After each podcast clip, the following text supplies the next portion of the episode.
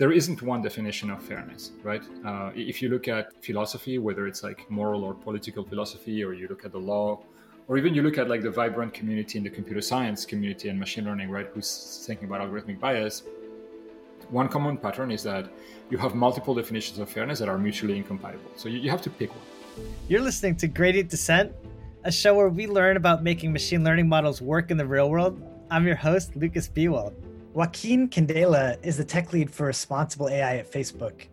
Prior to that, he built the applied machine learning team, which powers all production applications of AI across all of Facebook's products. Before that, Joaquin taught at University of Cambridge and worked at Microsoft Research.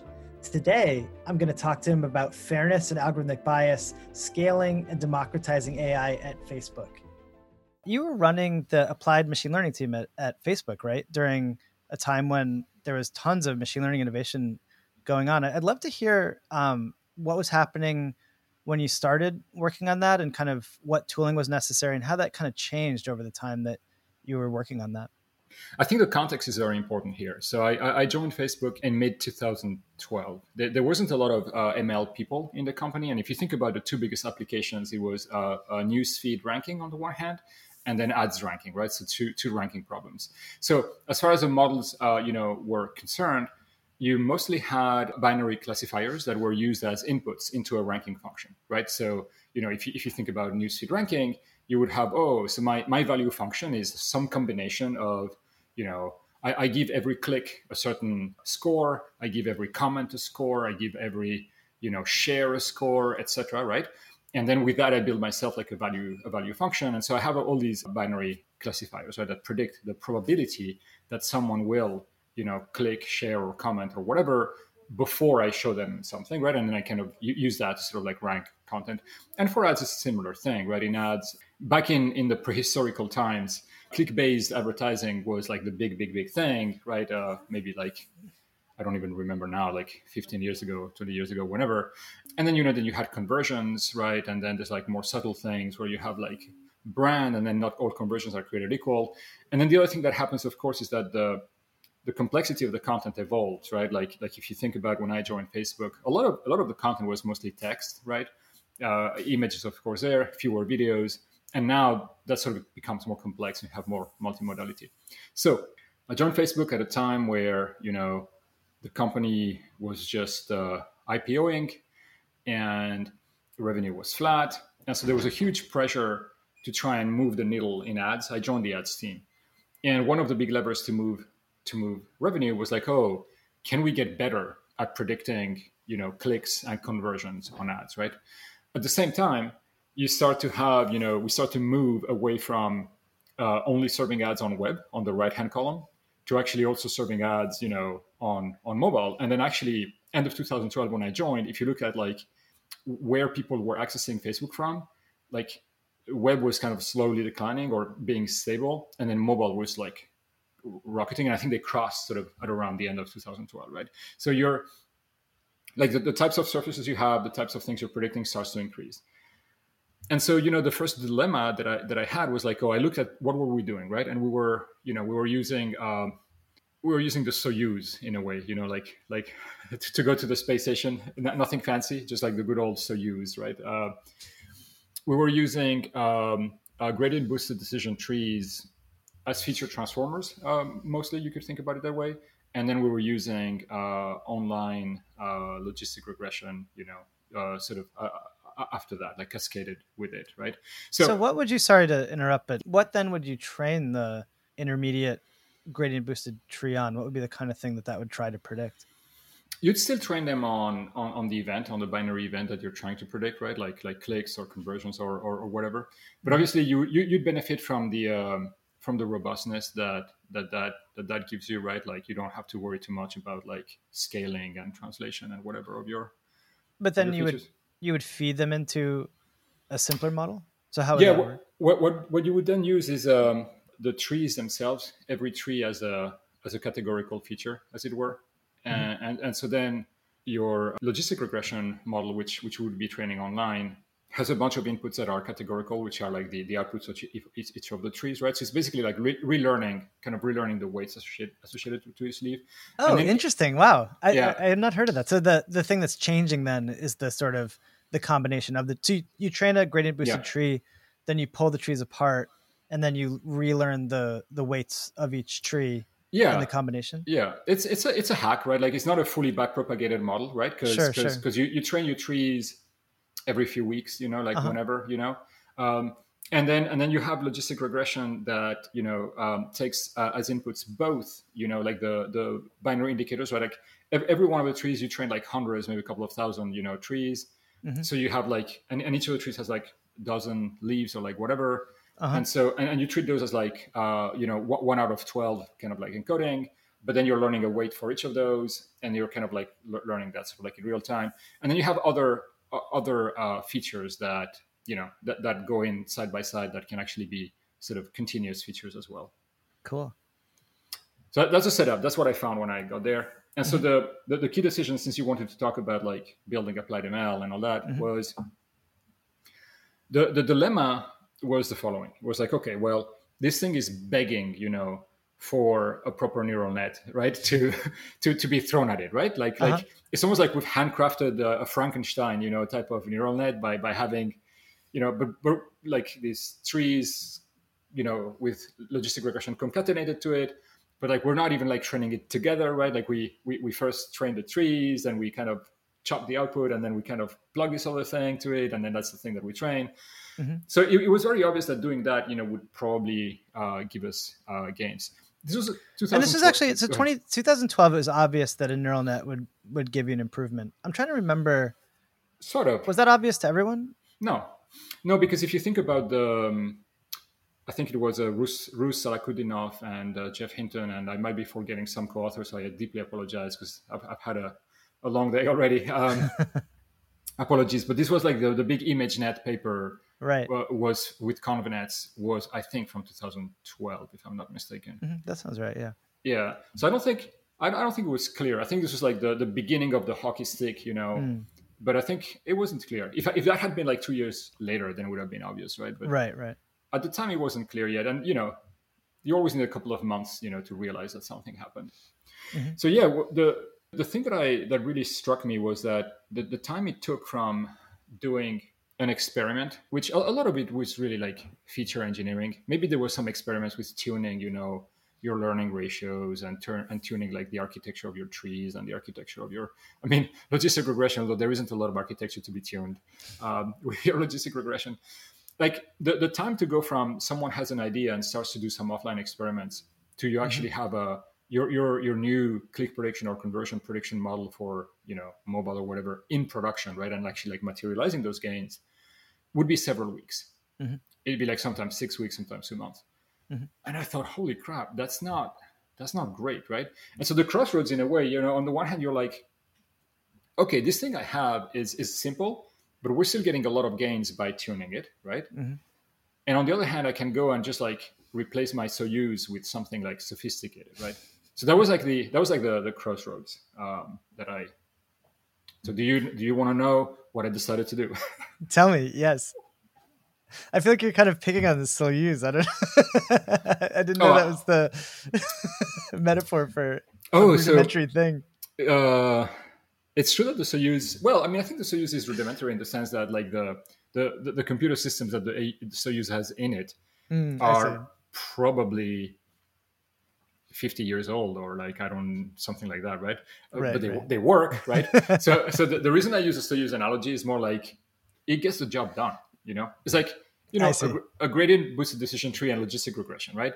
It's like just as an aside one thing that triggers me these days a little bit is i see people you know jump straight you know if they have to solve an nlp task they'll use either some sort of a sequence model they're using LSTM. They'll mm-hmm. use uh, what I mean. I guess these days a transformer or like whatever. Mm-hmm. And it's like, and sometimes you go like, did you try like a maxent model? Did you try like a like a good old you know bag of words with logistic regression? Mm-hmm. And the surprising thing is that I would say between 20 and 50 percent of the time you get the same results and and then you're like did you realize how much cheaper this thing is, right? In terms of anything you care about, right? Whether it's like uh, training time, you know, inference time, whatever, right?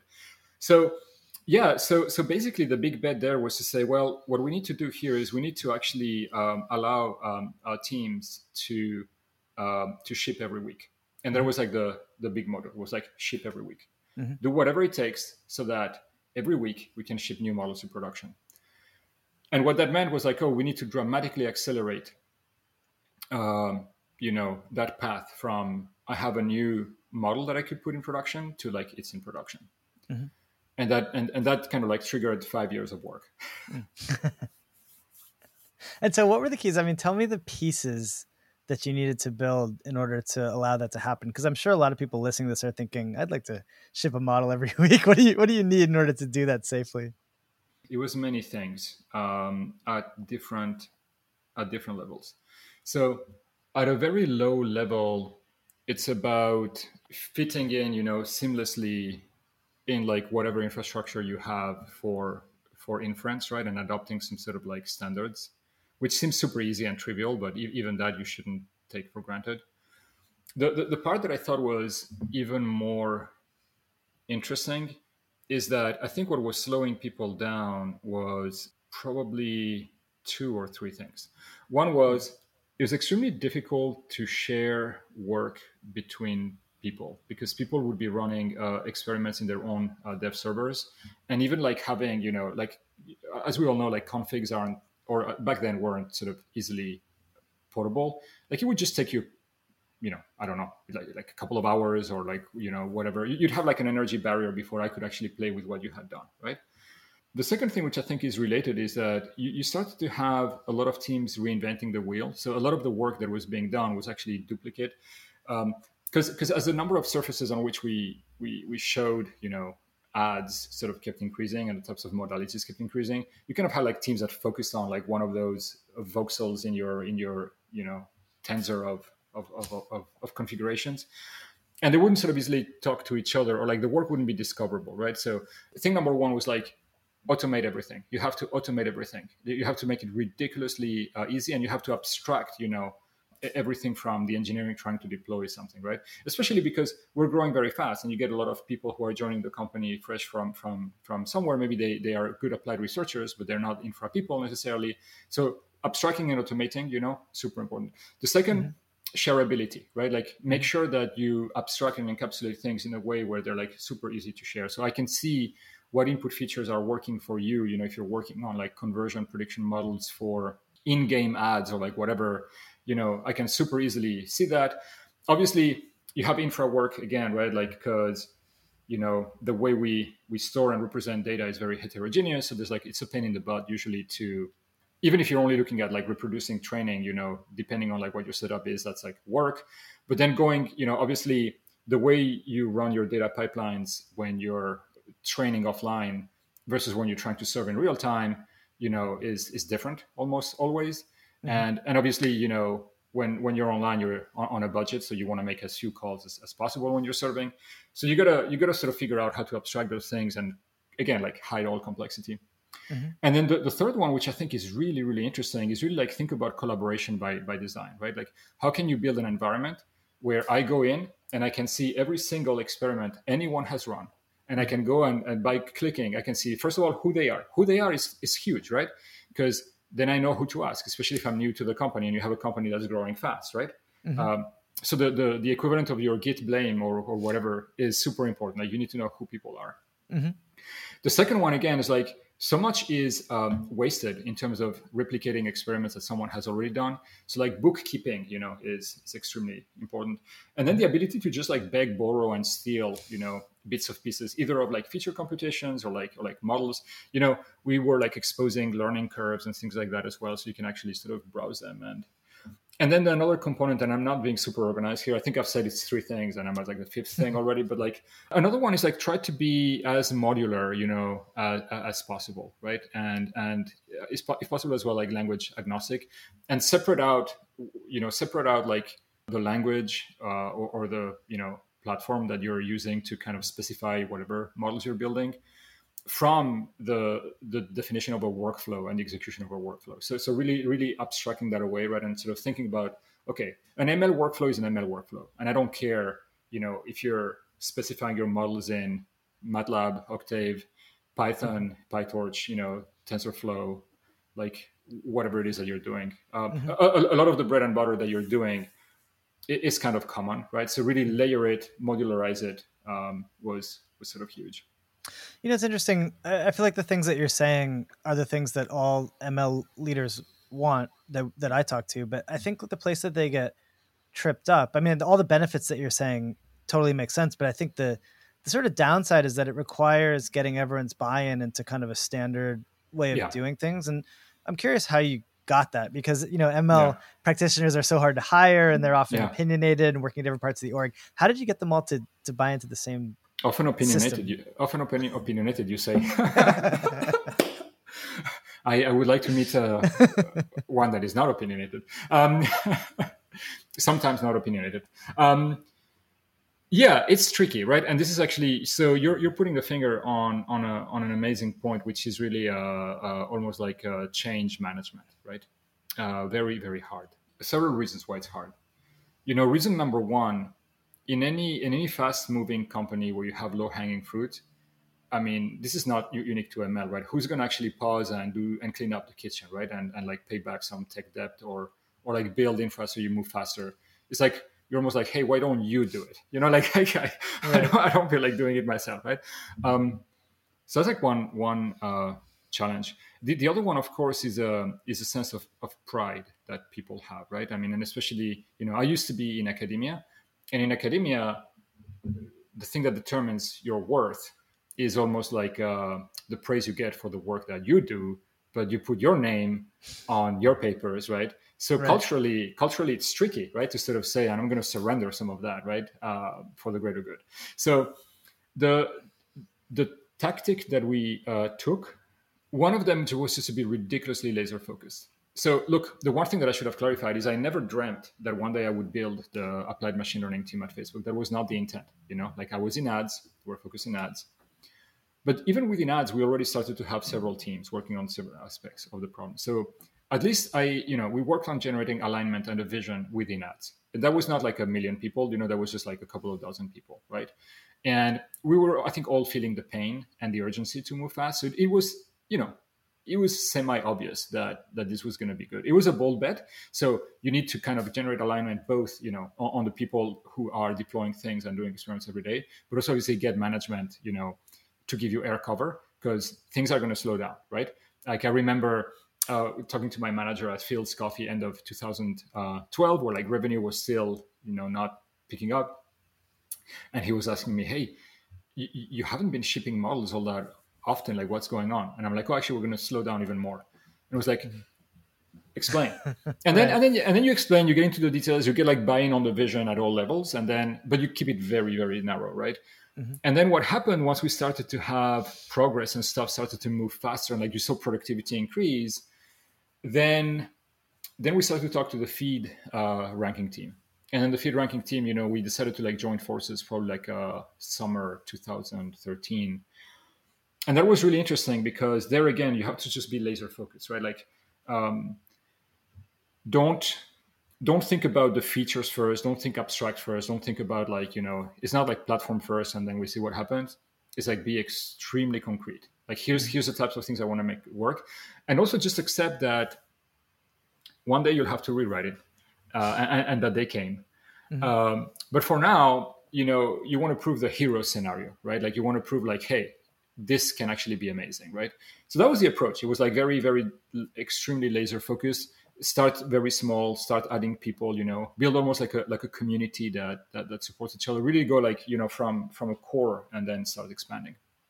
It's interesting you know at, at weights and biases you know we make a tool and i actually hadn't really realized how similar our tool's vision is to what you were building like our hope is to to really help with collaboration and reproducibility yeah and it's sort of the same idea of like we really want people to be able to find the person that made the thing and not have to you know redo all the work from scratch and i think we have maybe even more trouble than you getting buy-in, right? Because you know no one owes us anything, right? Like right. you know why right. would someone want to you know use our tool? And I feel like for us, a big part of it is like showing little wins to the individual practitioner. Like I feel like there's little details in our product that we try to, you know, just like give like a, um, you know, something helpful right out of the gate to, um, you know, someone new coming in before they do the collaboration and and before they have to really buy into our system. I wonder if there's any things like that for you, where people are like, "Oh, I want that." Like, I want to be able to see the system metrics of my um, runs or something like that that that got people to use your stuff.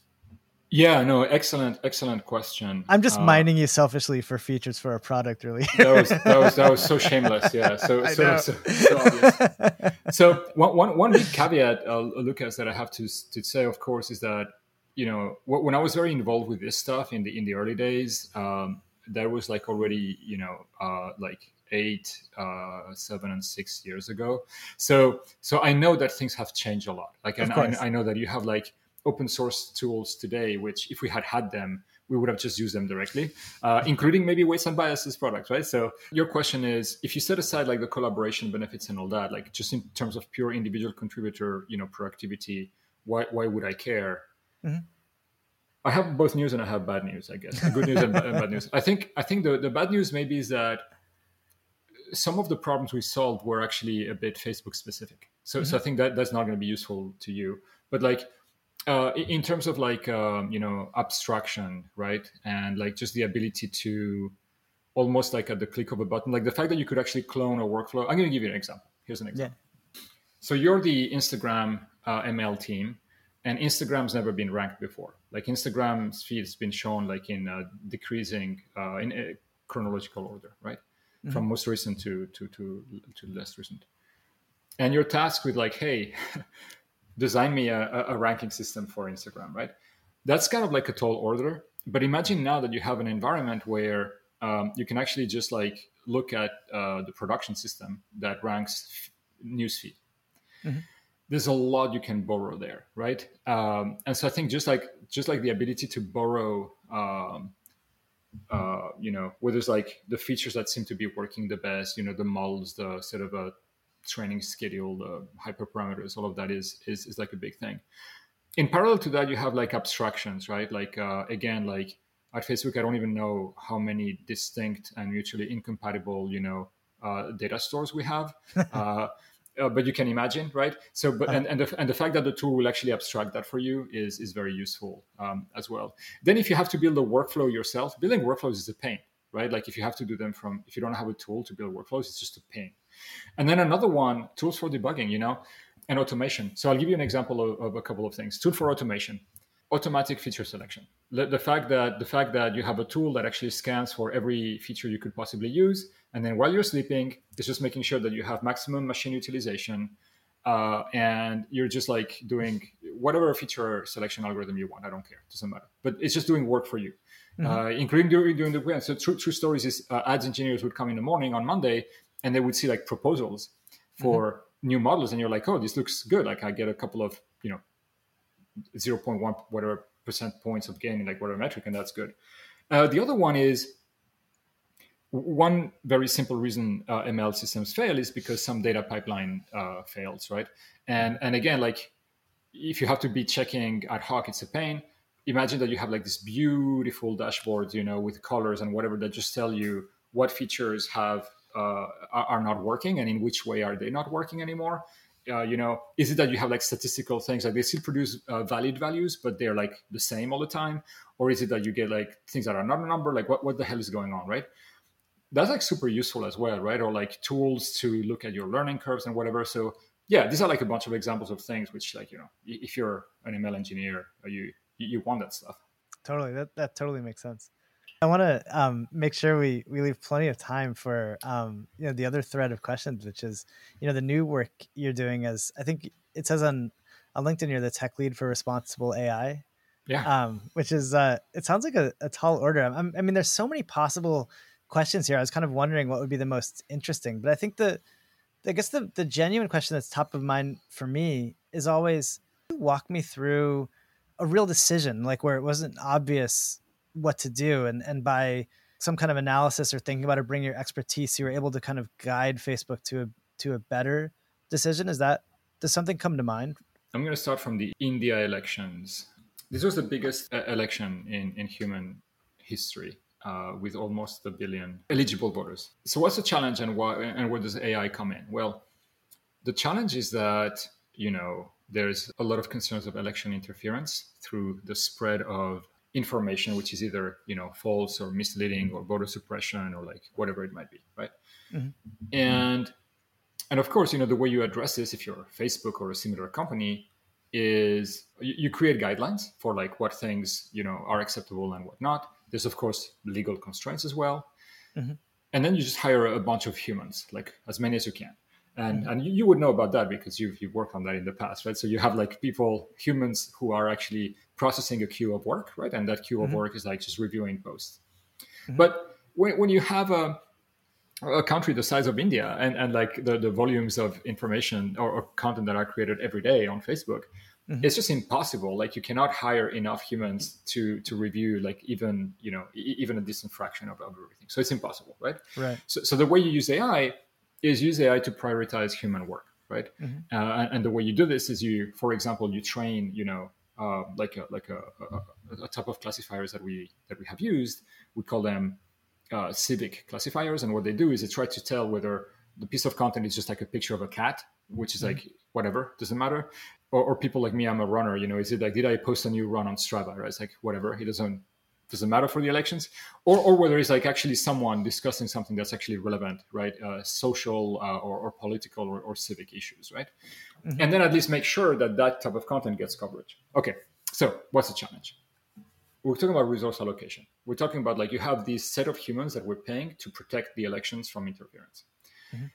And now the question is, okay, and we're using AI to prioritize our work. Mm-hmm. Well, what happens if your NLP works only for Hindi.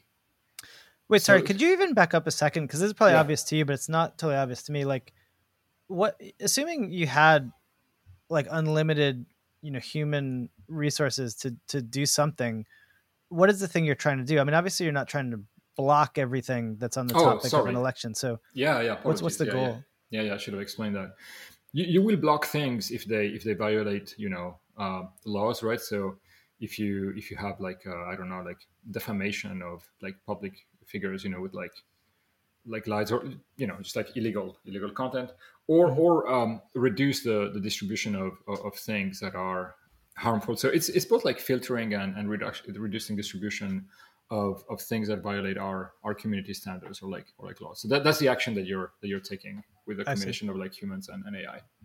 And so the challenge there again is like uh, you know you know, if, if you look at this from like a fairness point of view, maybe your definition of fairness is that if we're investing a certain amount of human resources to do this job, that we want to make sure that everyone in India gets protection from this type of, of harmful uh, content.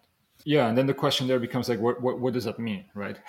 Because if you think about algorithmic fairness and bias, you know, if you're thinking about like using AI to recommend jobs to people, then you get into like and you're in the us you think about like protected categories. You think about gender age you know race or ethnicity and stuff like that right? Where there's like anti-discrimination laws that exist. But if you think about this problem in india you're like oh politically what are the hot areas right? And then immediately you know when you work with local people you know it's things like uh, caste or religion. But obviously we we don't have that data.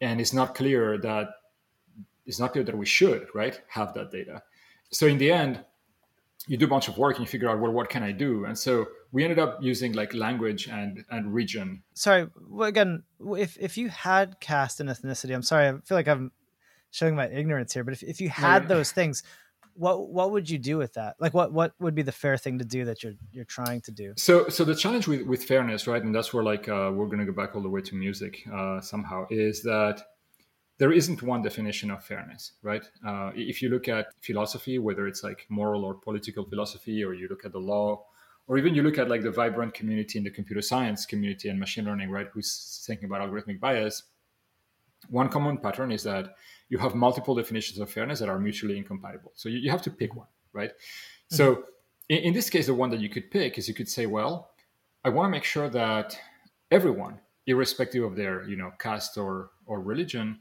is going to see content that has received a comparable amount of protection against uh, against harmful or like you know uh, co- content that is basically misleading or you know imagine like it's like voter suppression type of content there, right? That spreads lies about like I mean, there's even stuff like just lying about when the election day is or like whatever, you know. like, I see. okay, I see you, that. Thanks. That's helpful. Yeah. Yeah. So, then you then you kind of miss it, right? Or or or maybe like maybe lying about what what a particular politician stands for, right? Like just sort of putting out something that's completely false or like whatever, right? Right. Right. So you, you want to, so, yeah. Go ahead. So so I guess one one way, just to repeat back what you're saying, one way would be like we want to make sure everyone like across groups like caste or religion gets the same level of protection. Correct. By yeah. by actual humans looking at the content. That's exactly right. Why might that not be like the most fair approach? Well, would there be a different argument for a different yeah, yeah. You have situations where so so here, you know, uh, this would be like an equal treatment type of type of argument, where where you would say, you know, we want to treat everybody uh, the same. And mm-hmm. equal treatment is, I think, in, in many cultures, uh, like the, the sort of like the first instinct that, that, that, you have. But but you could think about other things, right? You could think uh, on, on, the one hand, you could dial things more towards uh, equity, and in, in, in equity, you could look at like historical uh, uh, you know disadvantages that some group might have had right? Like is there is there a case where like historically you know some castes and religions are are, are privileged with, compared to others? And and like the pressure you know or like um, the amount of misinformation or like you know if you think about the US, right, like not every group in the US has historically had equal access to voting, right? And, and even today, like voter suppression efforts are not um, uniformly distributed. Like some some groups are actually more targeted than others, right? So you could actually say, no, I'm actually going to understand, you know, whether I should prioritize outcomes for for, for some groups over others, right? And, right. and, and you know, if you think about like, um, you know, there's many there's many sort of public policies in society that actually sort of aim at, you know, uh, focusing more on, on on some groups that have been disadvantaged. I see. And so, what did you do?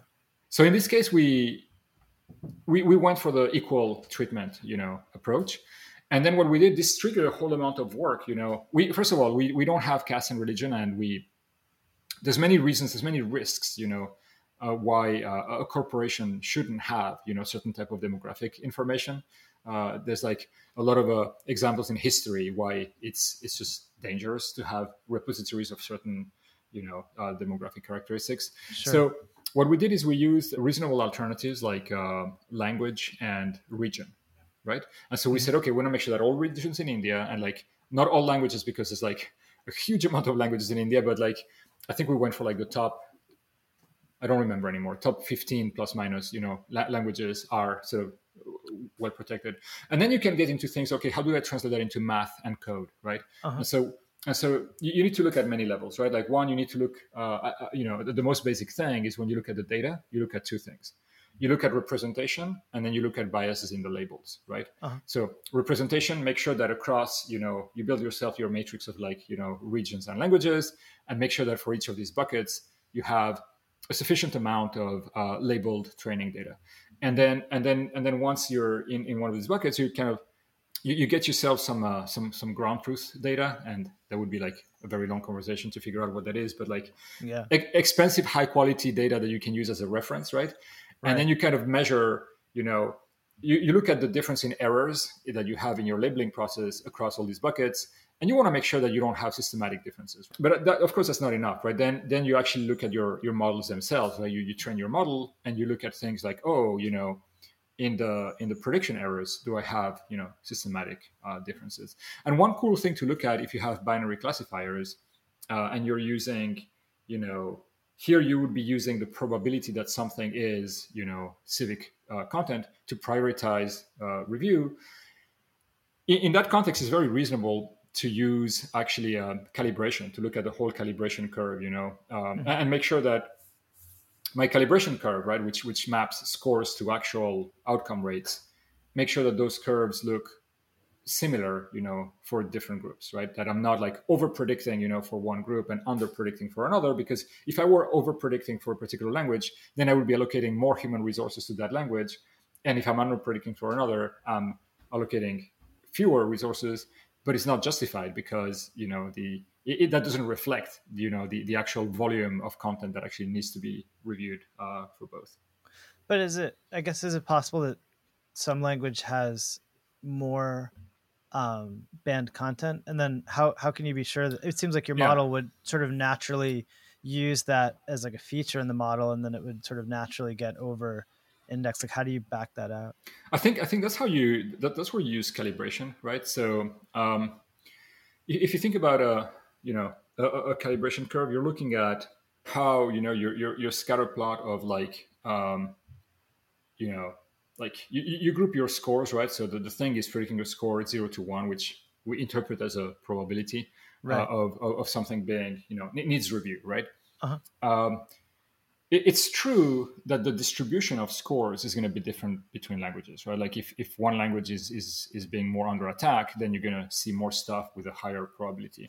But what you really want is like once you once you bucket you know things by score mm-hmm. you want to kind of look within those buckets what's the actual percentage of content that was violating in that in, you know in that bucket? And you want to make sure that you know 0.6 means roughly 60% for any language, right? And then you know the number of uh, pieces of content that fall within that bucket is going to be different between languages, but that's not that's not a problem, right? I mean, and and eventually, as a result of the distributions being different of scores, you'll end up investing more or less resources in, in a language or another. But at least you know you have apples to apples in terms of your risk uh, risk scores. I see. So you let the model use the language, but then you back it out in sort of a post anal like a post analysis based on the actual performance. Am, am you, I explaining it right?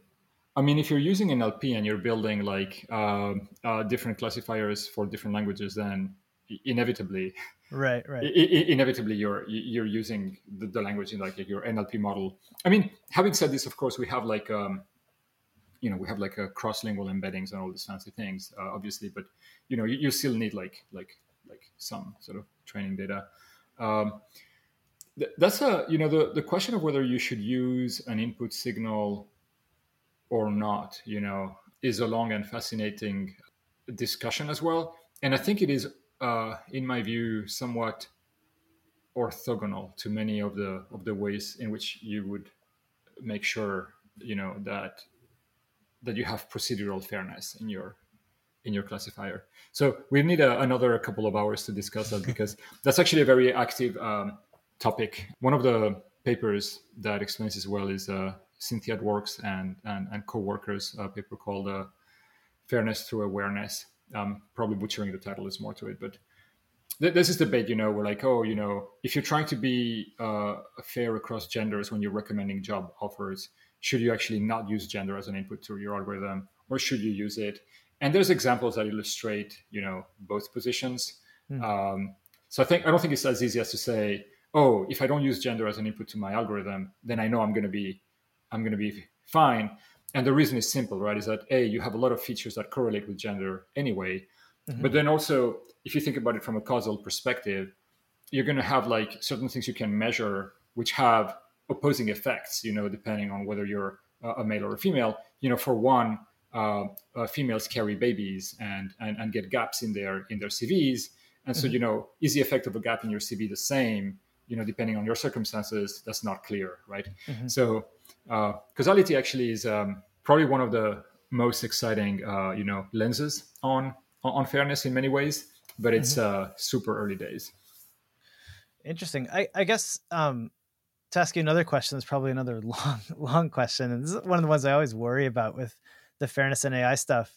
Um, I guess how do you engage with the people who are actually like affected by these decisions? Like it, it always makes me a little nervous. This idea that like you know scientists go in and sort of like get to decide yeah. what's fair. And I can see, I can kind of see why, right? It's like it's important that someone kind of understands the algorithms. For that's one point of view.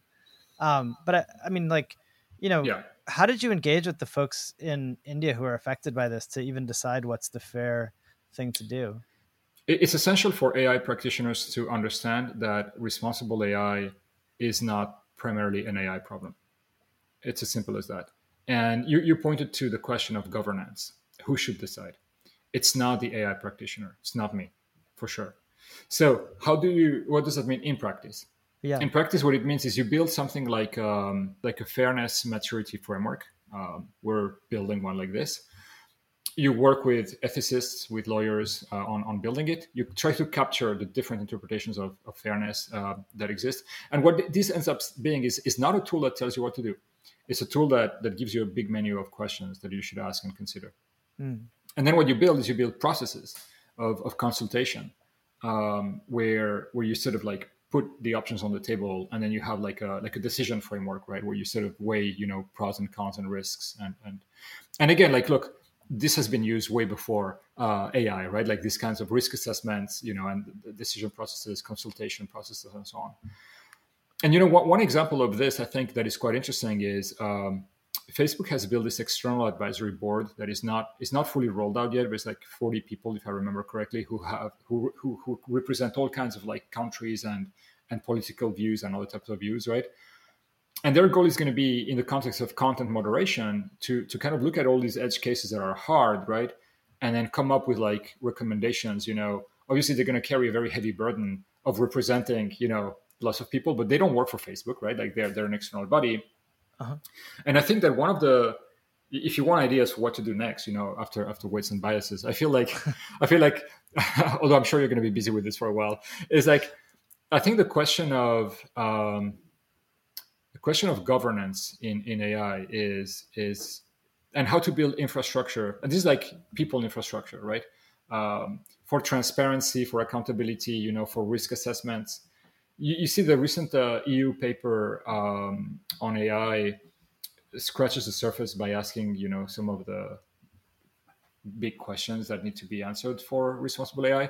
I think we're only we're only getting started here, but the thing that I'm most excited about is that AI is going to replace humans in decision making across the range of decisions that people make in any domain, right? And I think most of the time it's it's going to be a huge improvement. But now all of a sudden we need to go through like thousands of years you know of, of political science right? On like how do societies govern themselves and kind of bring that in into ai right?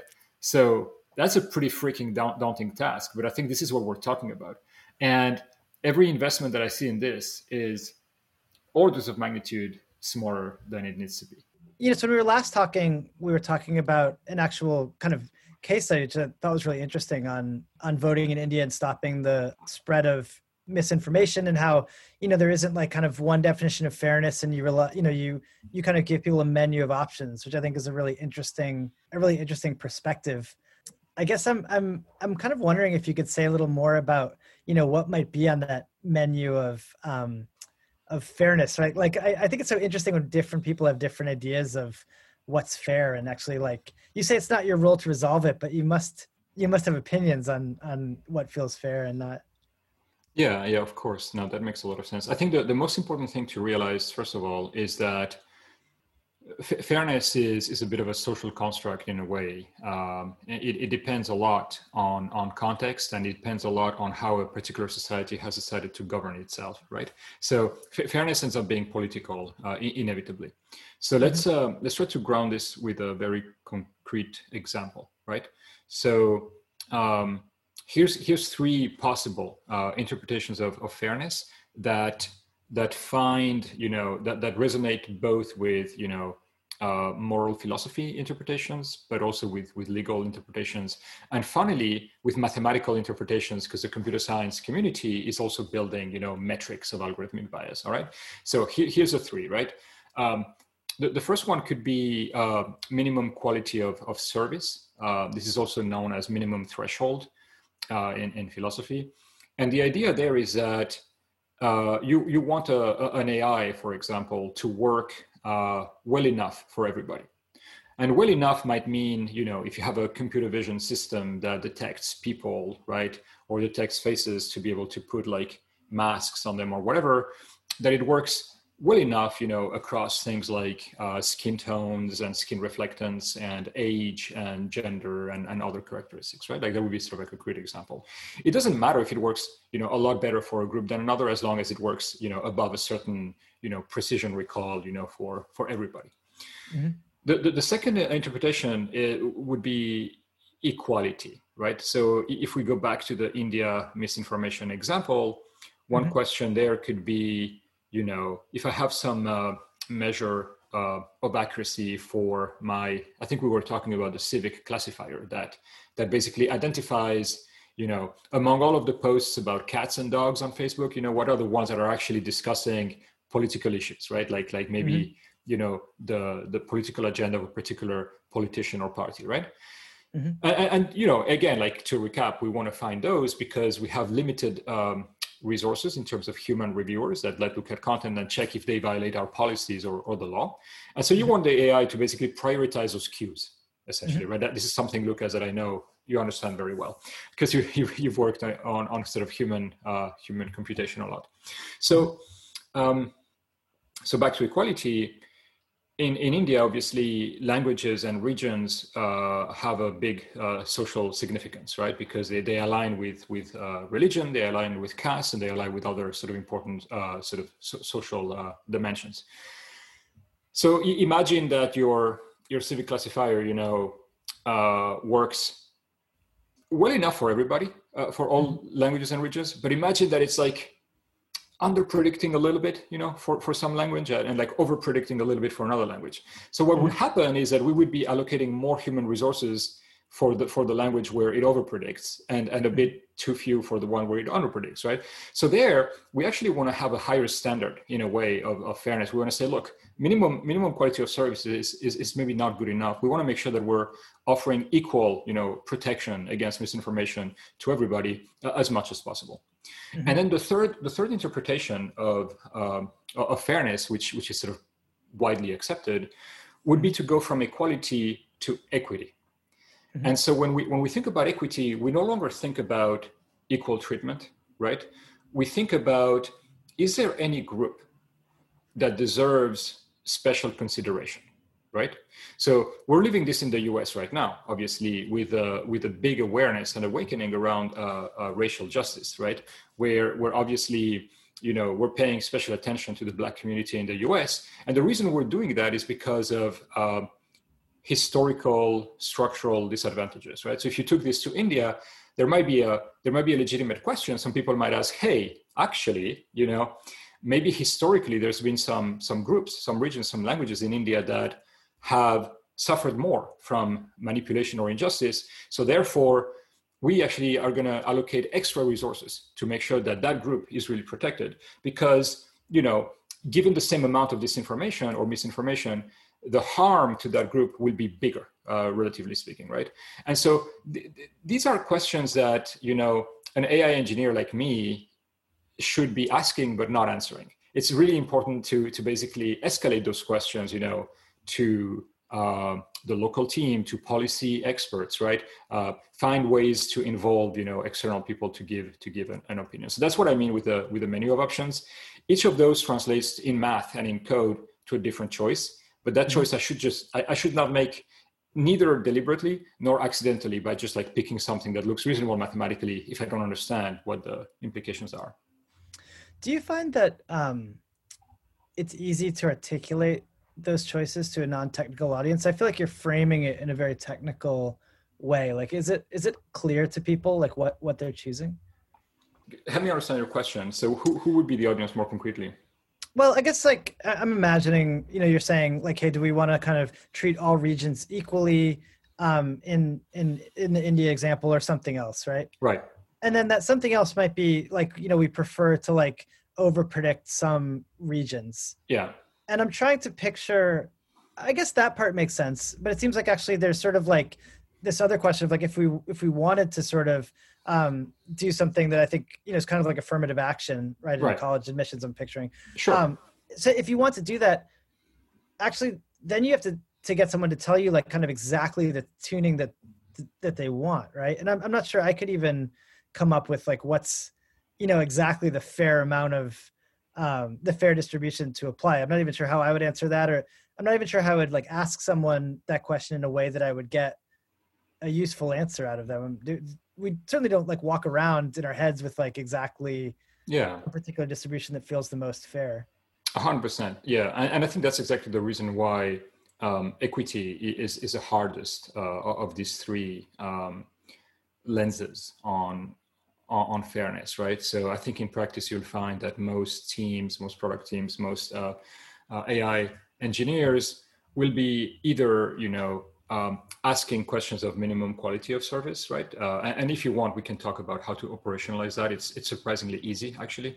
Um, or or questions of, of equality, of equal treatment, which is conceptually easy, uh, but a bit harder to implement. When it comes to questions of equity, these are not really questions that are directly addressed to AI engineers. You know, these are really questions that are um, that you know the the overarching leader of a product needs to be reasoning about about equity you know mm-hmm. um, i'll give you a concrete example adam mosseri who leads uh, the instagram team has started to make uh, public posts that you can that you can google um, about um, instagram and equity and mm-hmm. and basically what he's starting to do he's starting to he's initiating a, a, a dialogue where he's saying hey we will put the interests of communities above the interests of Instagram. If we feel that a certain product, you know, causes unintended harm to, to a community or that it doesn't serve it as well as, as we intended, then we will actually stop and, and, and rethink it, right?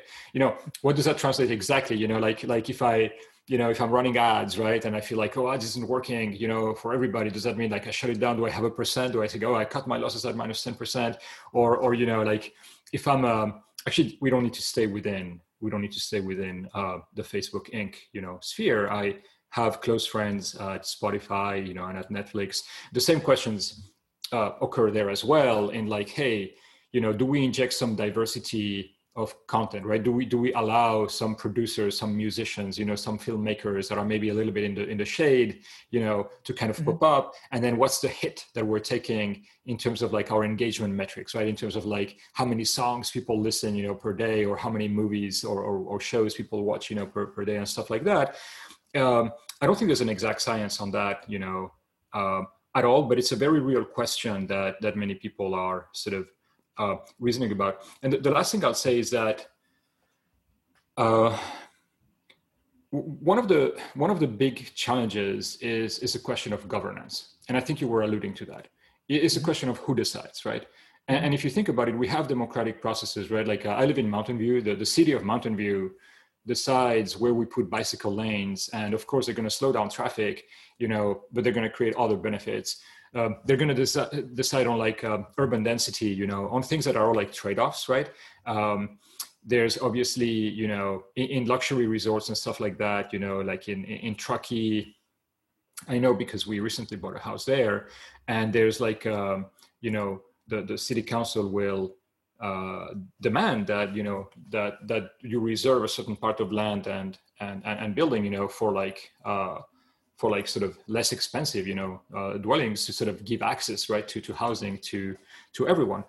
And in those cases, it's a bit easier because there's a democratic process by which, you know, that city council gets elected. There's like consulta- public consultations. I feel like in, if I think about like one of the challenges that, that, that, you know, that we're facing as technology companies is this idea of like, how do we bring in, you know, public deliberation and, and consultation mechanisms in the decisions we make? At Facebook, of course, we are you know we're we're launching this uh, external oversight board for um, content moderation which is which is almost ready to go. Uh, we have like the, the, all the members identified. And i think this is only the beginning. I think i think that we're going to see a lot more of this. It was this was a very long answer. Uh, you have to it's a, great, it's, a, it's a great answer. And i gotta so i gotta ask though um, you know you talked about operationalizing. And i do think that i was kind of thinking as i was asking the last question about um, you know kind of getting the, the details right. I think a lot of the mistakes that you see around algorithmic fairness they're so glaring yeah. that probably the more important thing for most of the people that are mm. listening to this uh, interview is how do you operationalize the basic stuff like how do you make sure mm. your thing isn't egregiously um, unfair maybe maybe like your first definition yeah and thank you for asking that question because because obviously we should talk about equity as a society but as but as but as engineers there's a lot of stuff we can do to make sure that our stuff that our crap is built right you know mm-hmm. and so and so obviously you know i have i have friends at, at twitter obviously and I, and I know that you know there was like a very recent uh, news cycle on the uh, ai that automatically crops images and and you know like the, the challenge there is that the so some some people you know externally actually tested the system and realized like oh if i put if I put a picture of a white person and a black person, you know, and they're a little bit apart, and I create like some blank in between, and it's like a, a rectangular shaped picture, then obviously there'll be some cropping, right, to to mm-hmm. kind of like render something, and then you know, disproportionately, it seemed to pick the the, the picture of the white person, right? So mm-hmm. how, how how did that happen, right? How does something like that happen? Well, you know, uh, Twitter says they they tested, uh, you know for for racial bias, which is which is great before they launched this this AI as as, as they should, and I, I commend them for that. But the devil, uh, as you say, is in the details, right? Like, do I have the right, uh, you know, test sets? Did I did I cover, you know, like um, skin tones, you know, correctly? And there's there's a bunch of work, you know, by by people like. Uh, Joy Buolamwini and Timnit Gebru and, and many other uh, co-workers, which is which is brilliant, right? On, on having like reference papers that kind of propose methodologies for doing these things. Um, you know what we're doing, and, and my advice in general to the to the community is uh, to invest heavily uh, in in transparency. Uh, you know, um, we have started to do this with like uh, media manipulation and deepfakes, where we've published, we've built and created data sets. And, you know, this is only the beginning. I think that for um, many of these biases, whether it's in computer vision algorithms, in, in speech recognition algorithms, you know, in, in ranking algorithms, in, in whatever you want, having methodologies that, that you can publish and talk about um, where applicable data sets, you know, that, that you can mm-hmm. share, I think is going to be the, is going to be the way to go. I see. So investing in being transparent about how you're doing things, and and is the benefit there that you can get external people to comment on what you're doing and kind of catch um, unexpected errors? I think there's two benefits, right? One is accountability, right? Like like transparency um, implies accountability in a way, right? If I if if I declare to the world that I have methods and processes for testing my stuff, then mm-hmm then it better be that I have them, and it better be that that they're that, that, that they don't suck, right? And then right. Um, and then on, on, the latter part, on whether they suck or not, I guess like uh, it's just like open sourcing or publishing, right? It's the same. It's the same philosophy, right? Like if I if I open source my, my, my code, then uh, often I I actually get quite a bit of constructive feedback and uh, and you know, and, and, sort of the community helps uh, improve it. To, to, be clear, I mean, I think uh, uh as a community at, at, large, I mean, there's been a couple of really good papers. You know, Google and Microsoft have done excellent work in proposing things like, uh, you know, uh, data sheets for data sets and fact sheets for models and, and things like that that sort of invite, you know, um, for, for, transparency. But I don't think that we have. We're not at a stage where there's like standards, you know, that are sort of like widely adopted. But my prediction is that, that that's where the field is going. And so, I mean, how would this work if I, am just channeling my audience, which is, you know, a lot of startups and, you know, companies like, you know, not, you know, Facebook or Twitter. Like, how would you go about being transparent if, um, you know, you're like a smaller company? Like, like, would you, what would you do? Yeah, good question. Where possible, use public data sets, uh, of which of which there exists. You know, um, I'm thinking again about, you know, if you look up the work of, uh, yeah, Joy Buolamwini and Timnit Gebru and, and many other co-authors, uh, th- there are like reference data sets that have been proposed for things like, things like, you know, um, uh, face detection and, and, gender recognition and so on. Um, mm-hmm. That's just one example. There's, there's a lot more out there. Um, you know make sure to make sure to use them as like reference data sets and maybe like even like report how your algorithms perform on those if, if you're building like a like a human centric ai application right that would be one if you're a startup that's using you know azure or google cloud you know if you're using any any of the big three you know like um, cloud ml providers you know all of them are are actually offering uh, you know libraries to uh, detect biases in in in uh, the data and in the predictions of the model.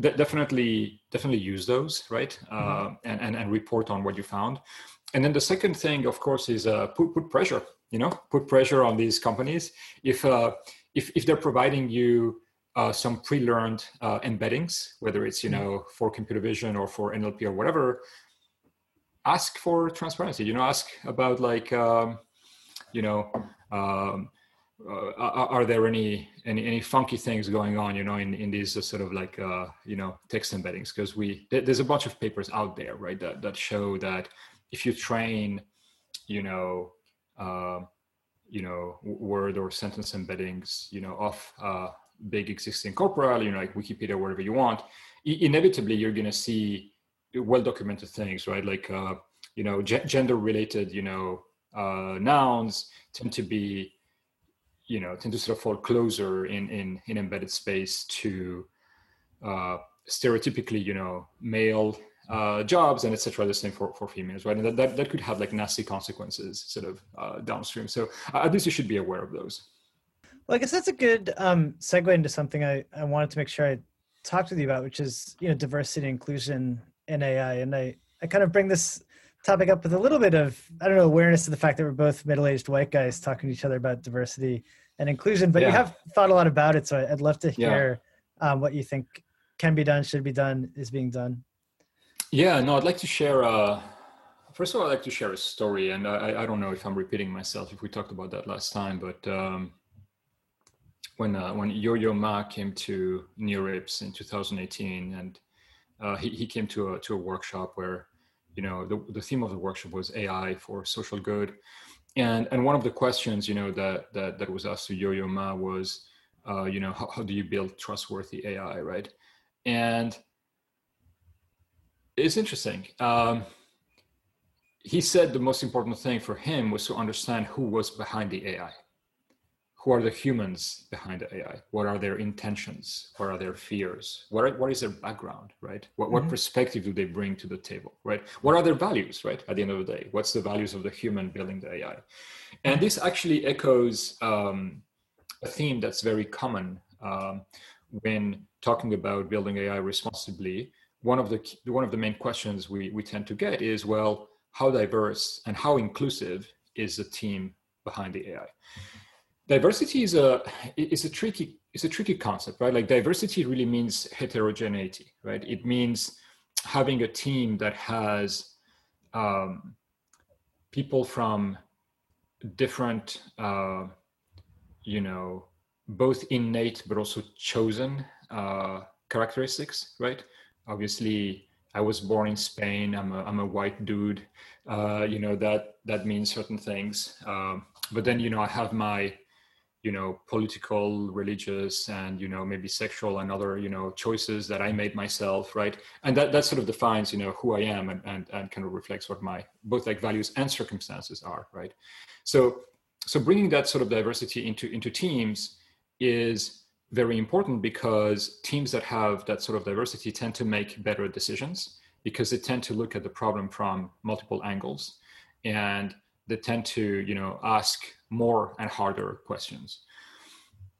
Inclusion inclusion means meaningful representation right? It's like if you're at a, at a cocktail party it's one thing for everybody to get a cocktail right? So there's there's inclusion we're giving cocktails to everybody. It's a different thing to really sit down and and, and understand what what are your what do you like drinking you know? Like and so so making sure that that your voice is heard and that your experience actually you know you're not just like a like a token you know person sort of ticking a box you know in the in the in sort of like the diversity list but really like that, that you be included right? And that means creating a space where everyone's voice uh, is heard where where people you know uh, feel like they can bring their authentic self to work right? And and sort of really like express themselves and not be not be shut down right? So a couple of questions. Question number one is well how do you do that? Like how, how do you build a team like that? And question number two why do you do it do you build a team like that you know because it's a necessary condition in order to build responsible ai so i'm going to start with the second question because it's tricky. Mm-hmm. um, and this is something that we've debated a lot. So one danger one risk in coupling together you know the goal of responsible ai and the goal of diversity and inclusion is that the burden of building responsible ai can inadvertently fall more heavily on the shoulders of underrepresented people. And this is something that we've seen, you know, um, in, many fora, not just at Facebook, right? Whenever I'm in a in, in a forum that's trying to tackle, you know, issues of responsible AI, disproportionately, I find myself in the company of uh, of women or uh, or, or uh, underrepresented minorities, right? And it's interesting because because I guess like um, this, this kind of like a sense of duty, right, in, in, in, in making sure that the AI is built responsibly if you are, you know, a member of an underrepresented group. So the, so the danger a little bit with, um, ascribing you know the, the goal of diversity and inclusion you know as like a means to achieving responsible ai is that you might inadvertently put that burden on, on only on a subgroup.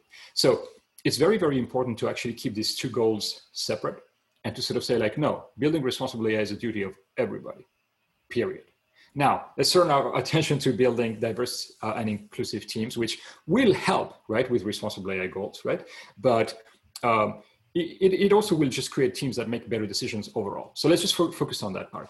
So how do you do this?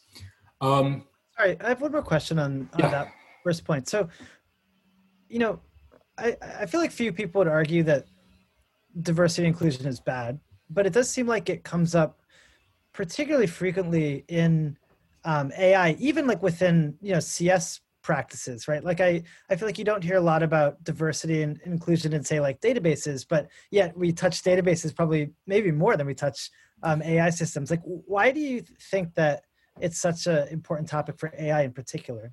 Yeah no thank you. Very very good point yeah. I mean i guess because ai is increasingly replacing humans in making consequential decisions right algorithms are used in criminal justice to assist judges with uh, assessing risk and deciding whether someone can go out on you know on, bail or whether they have to wait you know for trial in in jail right? Um, in the education system or in employment right to to automate like pre-select resumes and, and things like that we, we, with with huge promise right? Because because humans are very biased actually at, at selecting resumes right? Um, mm-hmm. you know in, in medicine right for automatic diagnosis et cetera et cetera. And so the the opportunity uh, to reflect and amplify biases that exist in society, you know, in these automated decisions is is real and is very high, right? And so the stakes are very high. They're, they're higher. You know, a, a database is not going to make an automatic decision. It's, it's going to it's going to give you some data. Um, you know, an AI is actually going to make a prediction or is going to make a decision. Mm-hmm. That makes sense. Okay, so how how do you do it? So, so, so typically, you know, any any diversity and inclusion strategy tends to include um, uh, two, two big buckets, right? Like one is one is hiring, right? Like how do I hire uh, more diverse people, and, and, the other one is retention and and growth, right? Like if I if I have an employee base that exists already, how do I make sure that not only that I don't lose, you know, the underrepresented people, but let, let's just make sure that that everyone has the same opportunities to grow and, and develop in, the, in, the, in their career, right? So that's the first thing is you got to have a strategy, you know, that, that focuses on, on, you know, finding people, you know, growing people, keeping people. Um, but then, then how do you do this, right? Like you, you could be tempted, you know, we're all engineers and we love numbers and metrics, right? And I could say, well, this is easy, you know, let's just figure out, let's just map every individual, you know, to some demographics. Let's just you know figure out whether they're underrepresented, you know, people or not. Maybe we treat gender, you know, and uh, and other dimensions, you know, separately. Um, so that we don't, you know, address because it's intersectionality issues and, and other things like that. So you want to make sure that just assume that you have like the right metrics, right? And then you could say, okay, so for every team, I have a target number, you know, that I want to hit and so on. That's very tempting. Um, but it's also fraught with uh, tons and tons of unintended consequences, right? Because because what might happen is that people, you know, people managers might end up making decisions that are that actually that take into consideration, you know, someone's uh, group membership, and, and that could be that could be problematic, right, for a number of reasons. Reason number one, uh, you, you never want anybody to be in a position where they feel like if they got promoted, they got promoted because they were black or because they were a female, right? And you don't want others on the team to point fingers at them and say, oh, yeah, sure, you got promoted for that reason, right? Or you got hired for that reason, right?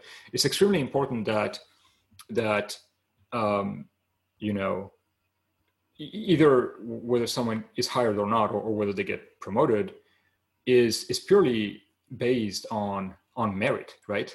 Um, so, so then what do you do? Well, what you do is that you you ensure that everyone has uh, you know consistent uh, equal opportunities and, and, and the right amount of support right to to succeed right? Uh, you, you, make sure that no one is left behind.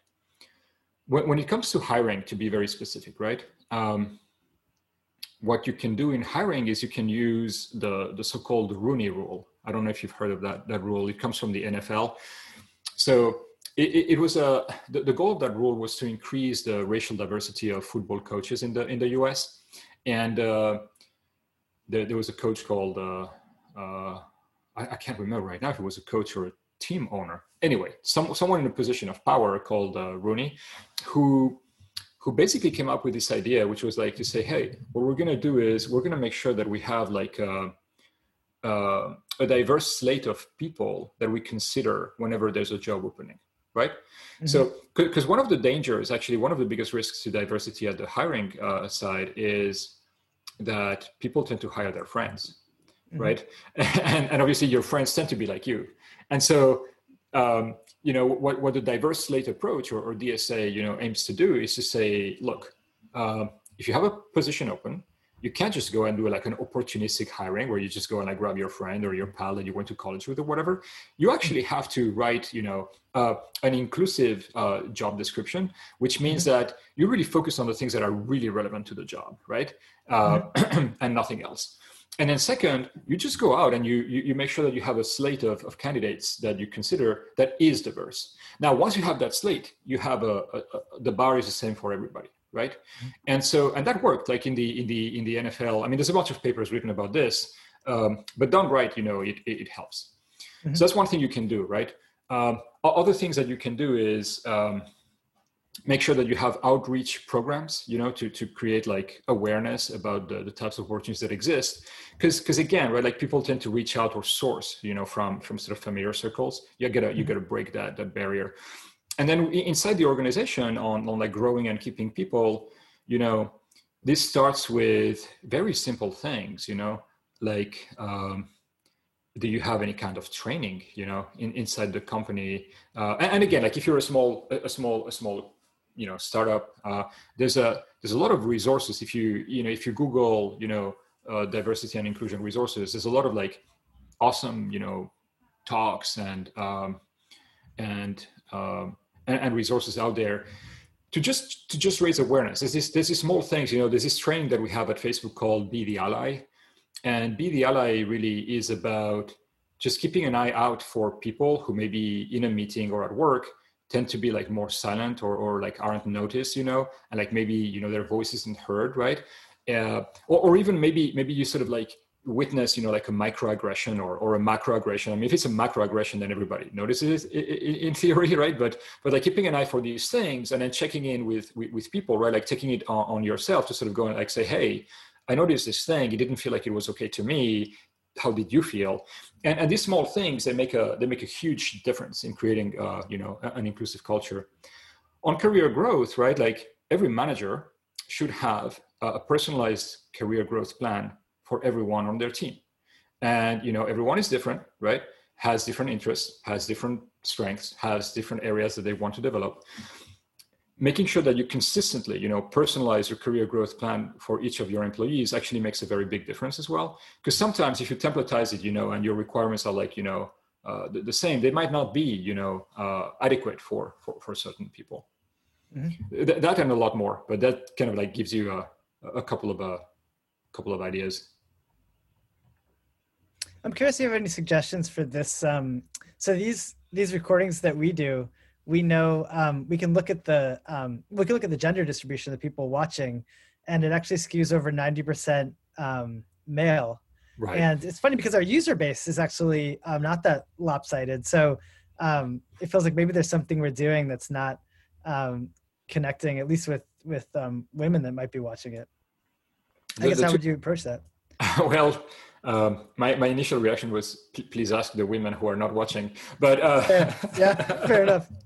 But um, a, a, couple of thoughts that come to mind. I mean that one actually is extremely important right? Like doing some user research and understanding like like what, why is this not resonating? Why is this not useful to you? Uh, a couple of other thoughts obviously you know um, one of them is like on the on the topics that are that are covered right which is actually tied to what, what i just said right to sort of understand whether those are not useful and then the, the other one, which I, I, don't know if you already do, is is to make sure to have at least as many female speakers as you have um, male speakers. And again, that's an interesting thing, right? Because you might say, well, you know, maybe the potential audience is actually a, majority male and, and and a minority female. But that is an interesting point of intervention, right? Where you could sort of say, well, that's fine, but we're still going to aim for for for 50 50. Um, Makes sense.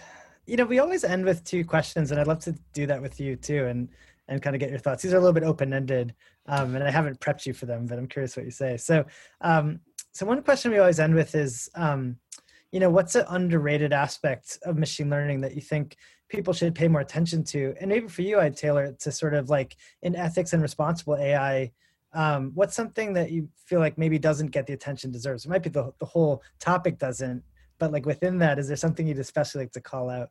Yeah, just be aware of averages. You know, I hate averages and aggregated metrics. It's as simple as that, right? Like if you if you want to develop AI more responsibility, try, more responsibly, sorry, try to disaggregate your metrics. You just talked about gender, right?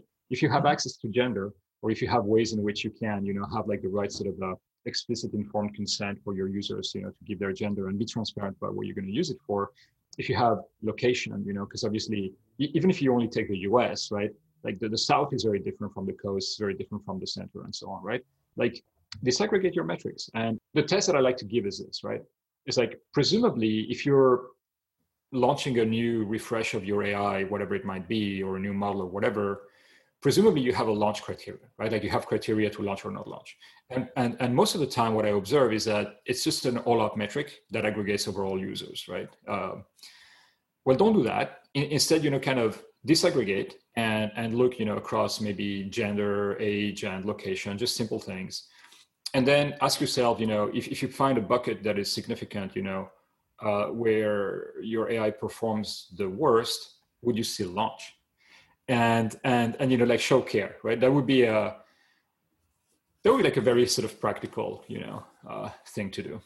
I would say it's my reaction is that's a great suggestion for just competently launching ai also so there's no trade-off here. I think definitely um, looking at distributions and things versus averages is a really good idea.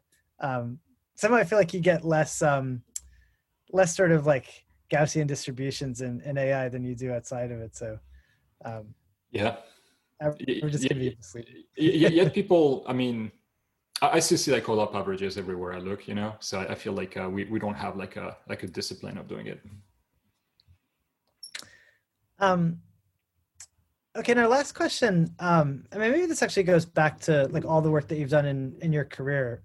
Um, but when you look at the the kind of productization of machine learning, like taking an ML model from sort of conception to like actually in in, in production doing something useful, where do you see the biggest bottlenecks or where do you see the unexpected problems that someone outside the space might not realize comes up in that in that process?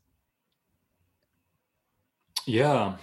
Um, the, the, the, a lot of things come to mind, but I think the biggest one that comes to mind is that uh, is that your your training data is almost never representative of of of your of your live data right? Yeah right. And that's and that's just life you know? And therefore you know you know i mean obviously people working on self-driving cars know this very well. Um, uh, you know that, that you might sort of train all of your you know perception you know behavior plan behavior prediction and planning and whatever you know like some data.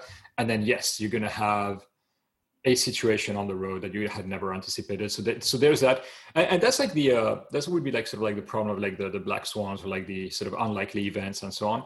But even outside of that, you know, like um, uh, you know, uh, again, right? Then you have like the very gross, you know, mistakes that are sort of super easy to to fix. Like you know, again, like if you if your application of AI is, is human centric, did you really have in your training data you know people of all ages genders and skin tones or not right? And and in a surprising amount of cases you know you didn't.